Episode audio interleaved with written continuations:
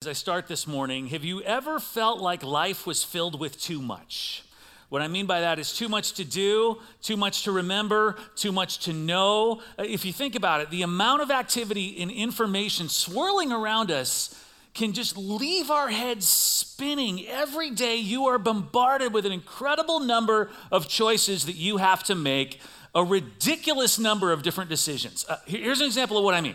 Let me ask you um, Raise your hand if you are responsible for purchasing groceries for your household. If you're the one who primarily does that, okay, good number of hands there, hands down now. Uh, now, raise your hand if you are not the primary person responsible for grocery shopping, but you've been sent to the store before to pick up a few items.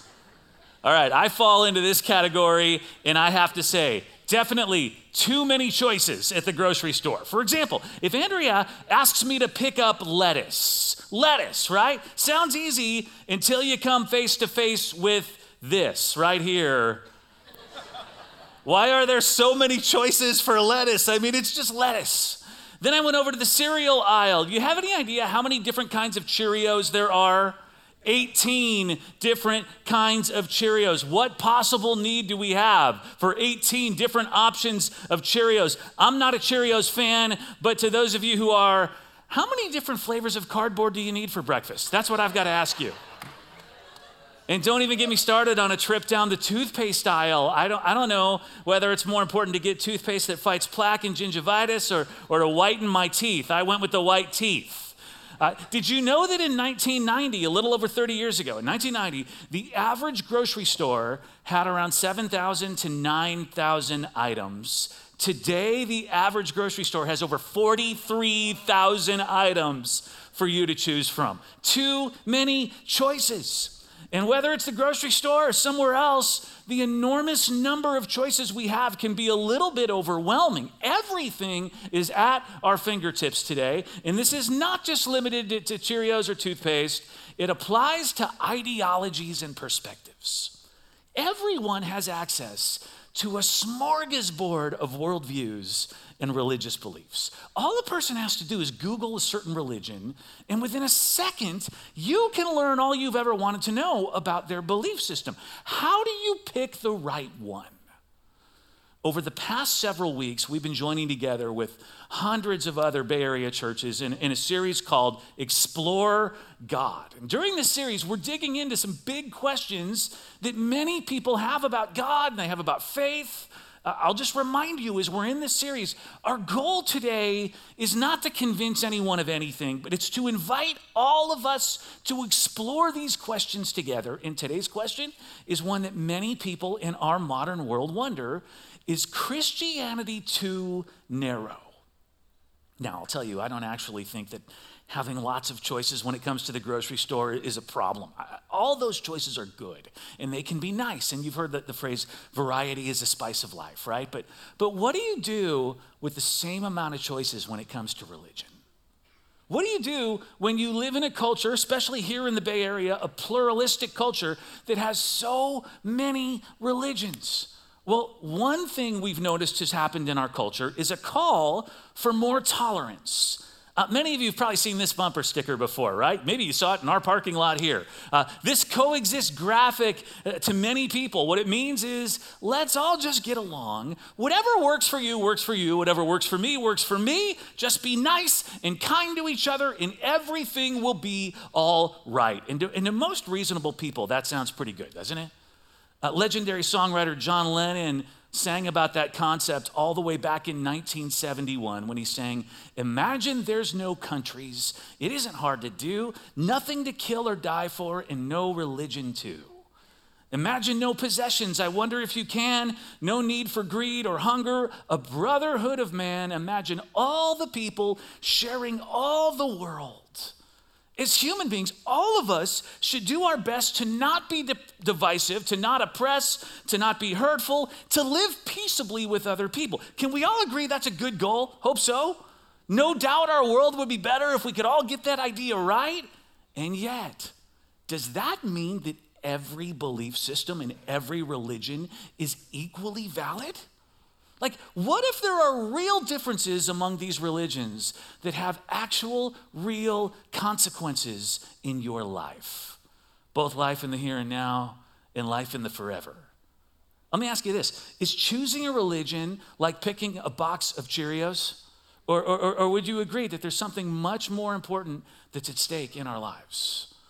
Now, I know as we've been in this Explore God series, and I know this is crosswinds, which means there are a number of you here who are just trying to check out Christianity. And, and you might come in today kind of supporting that. Whatever works for you, works for you idea. After all, just a Pew Research Institute study found even 52% of American Christians think at least some non Christian faiths can lead to eternal life.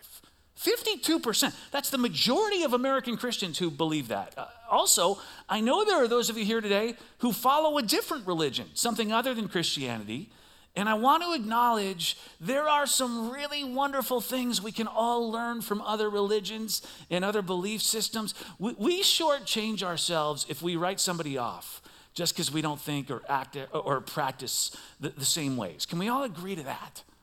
However, there are significant differences between religions that we just can't ignore. For example, let's take a second and look at what different religions teach about how to find your way back to God and the path to eternal life. Um, Orthodox Judaism says that a person has to obey 613 different commands in order to please God. Obedience to the law is the path to heaven.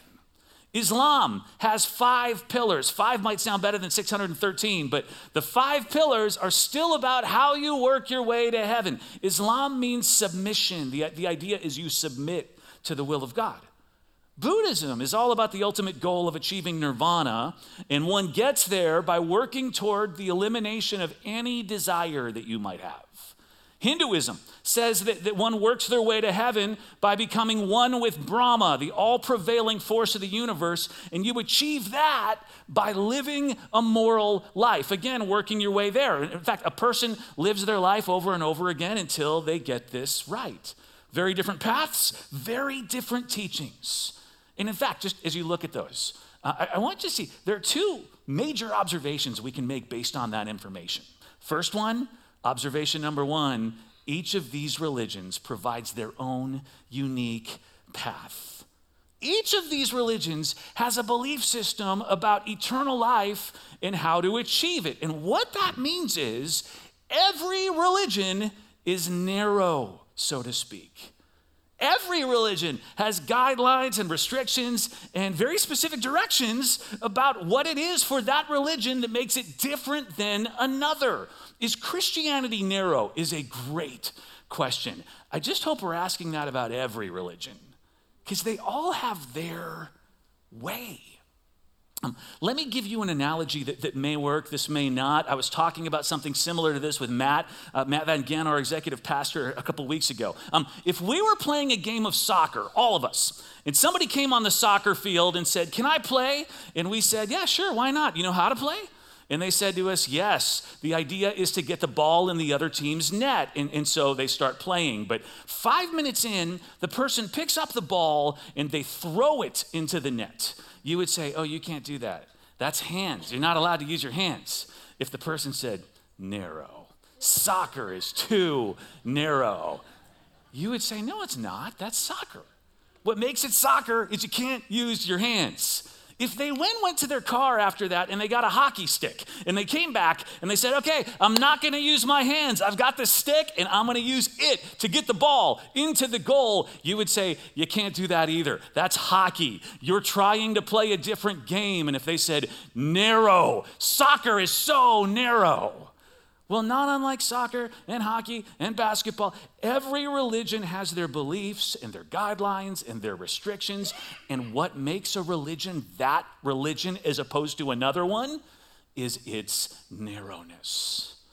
I just say it to say maybe narrow is not the problem. Okay? Second observation when we put those four up, observation number two each of these religions has something in common. Each teaches it's all up to you in your own efforts. Each of those four teach that eternal life is about you and what you do. It might be about your obedience or submission. It might be about eliminating desire. It might be, it might be about attempting a moral life. Your ability or your failure to hit the target determines your destiny. And in fact, we could say that the one thing those religions have in common is doing. If you measure up, you meet the requirements. If you do enough, you're in. Um, it's sort of like buying airline tickets. If you are willing to pay more, do more, you can have a better experience. I have flown first class one time in my life. This was a little over 20 years ago, and Andrea and I were going to Spain. Uh, she was pregnant. This is right before uh, we had our, our, oldest daughter, and we had been invited on a trip to Spain where we were going to not have to pay for, for the resort we, we were staying at. We just had to get there and buy our own food. But again, Andrea was pregnant, and I thought, wow, that is a lot of flying in coach for a pregnant woman. Um, we had to fly from Detroit to Miami, and then Miami to Madrid, and then Madrid to Malaga and, and I had just enough credit card miles saved up for one first class ticket. Who should take it? My pregnant wife or me? Of course, Andrea. Of course, Andrea. But I convinced my dad to let me borrow some of his miles so that I got myself a first class ticket and could sit with her. And it was amazing to live this life that I had never lived before and have never lived since as a pastor. No long lines incredible service, better food, champagne, you guys. They give you champagne in first class. Airport lounges we suddenly had access to. Although, when we got to Miami, um, we tried to get into this airport lounge and, uh, that our tickets should have let us into. And we got there, and suddenly a bunch of men in like three piece suits jumped up, a few of them with guns, to keep us from going further into the lounge. And we couldn't figure it out. Uh, when we boarded the plane, it's one of those planes that had a second story, and there were only eight seats in the entire second story, seats that fully reclined into beds. And we noticed those men in the suits with the weapons were in five of those seats. A young woman was in the sixth seat, and Andrea and I were the only other two in the seventh and eighth seat. And we thought it was kind of odd, but then we thought, whatever, it's Spain. Am I right? Spain. And uh, it was about halfway through our flight that one of the attendants came over and whispered to us, That's the princess. And we said, What? And she said, That's the princess, the princess of Spain. I didn't even know they had a princess in Spain. And Andrea and I spent the night in an airplane cabin with the Princess of Spain and her five bodyguards. And we did it because we could pay for it. Although we couldn't pay for it. We used miles and we used somebody else's miles. But point is, in first class, the way you get the perks is by paying more than everyone else, right? The same is true of that doing approach to life and faith. It's all about how hard you work, what you pay, how much you do, and if you do enough, you will get a good seat in eternity. It puts everything on me. I do, I get. I work, then I am accepted. And this is why the message that Jesus came to bring was so incredibly different in his day, and it is today still. Now, I, I, know there are lots of different perspectives on what Christianity is and what it isn't. Uh, lots of perspectives on what it teaches. Sometimes when we turn on the TV and we hear somebody speaking on behalf of Christians, we cringe more than we clap. So today I want to make sure you know what I'm talking about when I talk about Christianity. Jesus stands at the center of Christianity. Everything in the Christian religion hinges on what Jesus said, his claims, and what he has done, his actions. It's why around here we talk about Christ followers or Jesus followers. Sometimes I use those terms more than I use Christian. A Christ follower is somebody who follows Jesus, puts their faith in what Jesus said and what Jesus does. So, what did Jesus say? Okay, Jesus claimed to be the only way to eternal life with God. In John 14, 6, he said this I am the way and the truth and the life. No one comes to the Father except through me. Jesus claims to be the way, not a way, the way. He claims to be the exclusive connection between a sinner like me and God the Father. Jesus says, Follow me. I am the way. And then what, what did Jesus do? He made it possible for us to find our way back to God by opening up this way to eternal life. You see, our sins, our failures had separated us from God. None of us, none of us have lived a perfect life. All of us have turned our back on God, and in, in our selfishness, we follow our own desires. Uh, Paul, who's an early church leader, wrote a lot of the New Testament in the Bible. He put it this way He said, For all of us have sinned and we fall short of the glory of God. Meaning, no matter how hard we tried to be good, and let's face it, some of us didn't try very hard, we fell short. But here's what Jesus did He could not stand the thought of you and I living apart from God, a life apart from God. So He came after us. Think of it like this um, if we are over on the left side of this ravine and, and, and, and, God with eternal life is over on the right side, every other religion is an expression of our attempt to get to God. We attempt to keep the rules to get to God.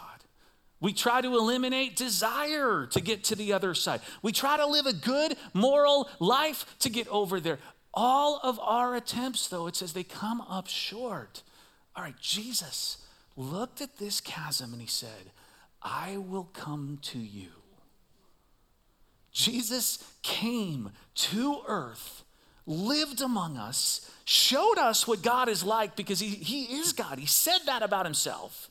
And when the religious leaders saw him as a threat to, the, to their power, he came face to face with all of the ugliness, all the rebellion of the human heart. He was sentenced to die willingly laid down his life, dying on a cross. Our sin cost Jesus his life, and yet he was not defeated.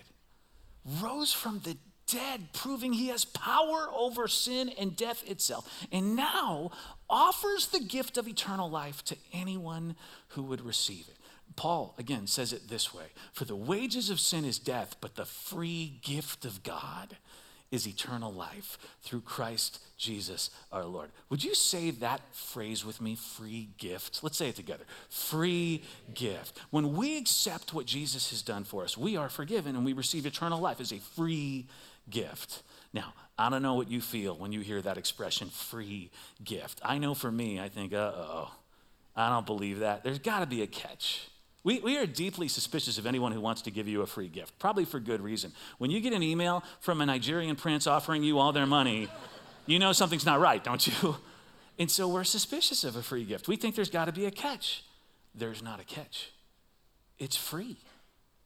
Jesus offers eternal life to anyone who would put their faith in him. And, and, and, you see, that's what makes the Christianity message so unique.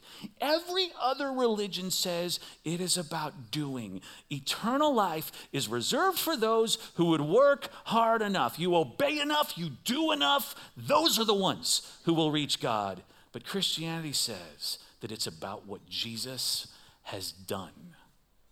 Christianity is kind of like a first class ticket that you didn't pay for. Jesus already paid the fare.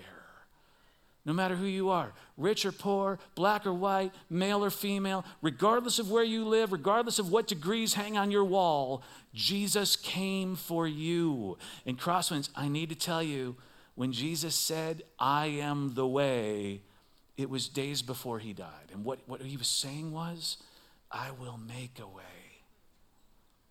Every religion says this is the way. We know the way. Our way is the right way.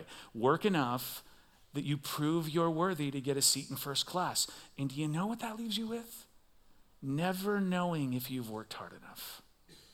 You never know. Never being sure if you earned your way. Okay, Jesus said, I'm going to do something that allows you to leave all of that striving that you've been doing your whole life. You're striving to make a way.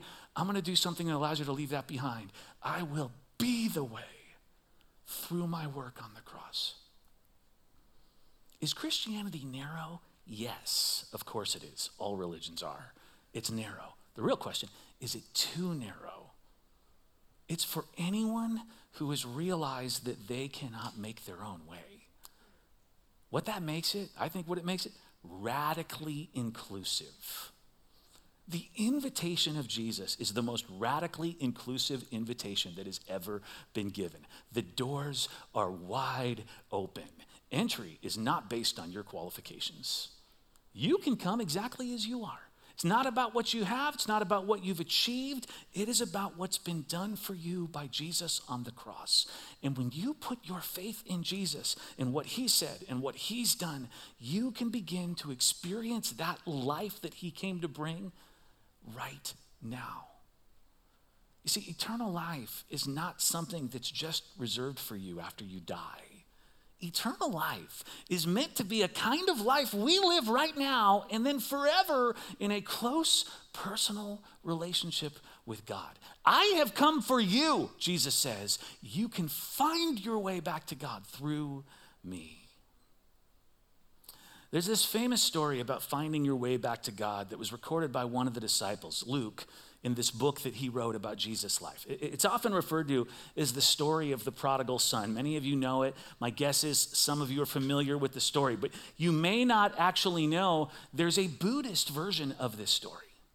Uh, in both versions, there's a father who has a son, and the son leaves home to go chase after his own desires, and he lives wildly and he blows through a pile of cash in the process. And eventually, the son runs out of money, hits rock bottom, decides to return to the house of his father. In the Buddhist version of this story, the son stumbles into his father's house and he is welcomed back, but is the lowest of his dad's employees. His job, well, he's assigned to shovel excrement, which he does for 20 long years. For 20 years, he shovels feces until he's finally accepted back into his father's good graces. All right, Jesus' version of the story, much different. In Jesus' story, when the father sees the son approaching on the horizon, what does the father do? He takes off running. I'll come to you, the father says. And when he reaches his son, he embraces him and he kisses him. And when the son offers to work his way back into his father's good graces, the father says, That's ridiculous. You are my son. I love you. We're throwing a party. Okay, one story is about doing what you can do for God to make him love you again. The other story is about done, that he loved you enough, he did it for you. What God has done for you already. Jesus did it all everything required for all people to find their way back to God. Everyone. And because of that, every single person in this world can know God and live an eternal kind of life now and forever, no matter who you are, no matter what you've done. Is Christianity too narrow for the world today? Not at all. It is exactly what the world needs the message of Jesus goes far beyond the idea of let's tolerate each other. It goes all the way to radical inclusion. Everyone is invited. You don't have to measure up. You don't have to meet requirements. You don't have to do enough to get in. Jesus invites people who, to find their way back to God. All people, all people, by accepting what He has already done. He is the God who runs to you embraces you, kisses you, and welcomes you back to where you always belong.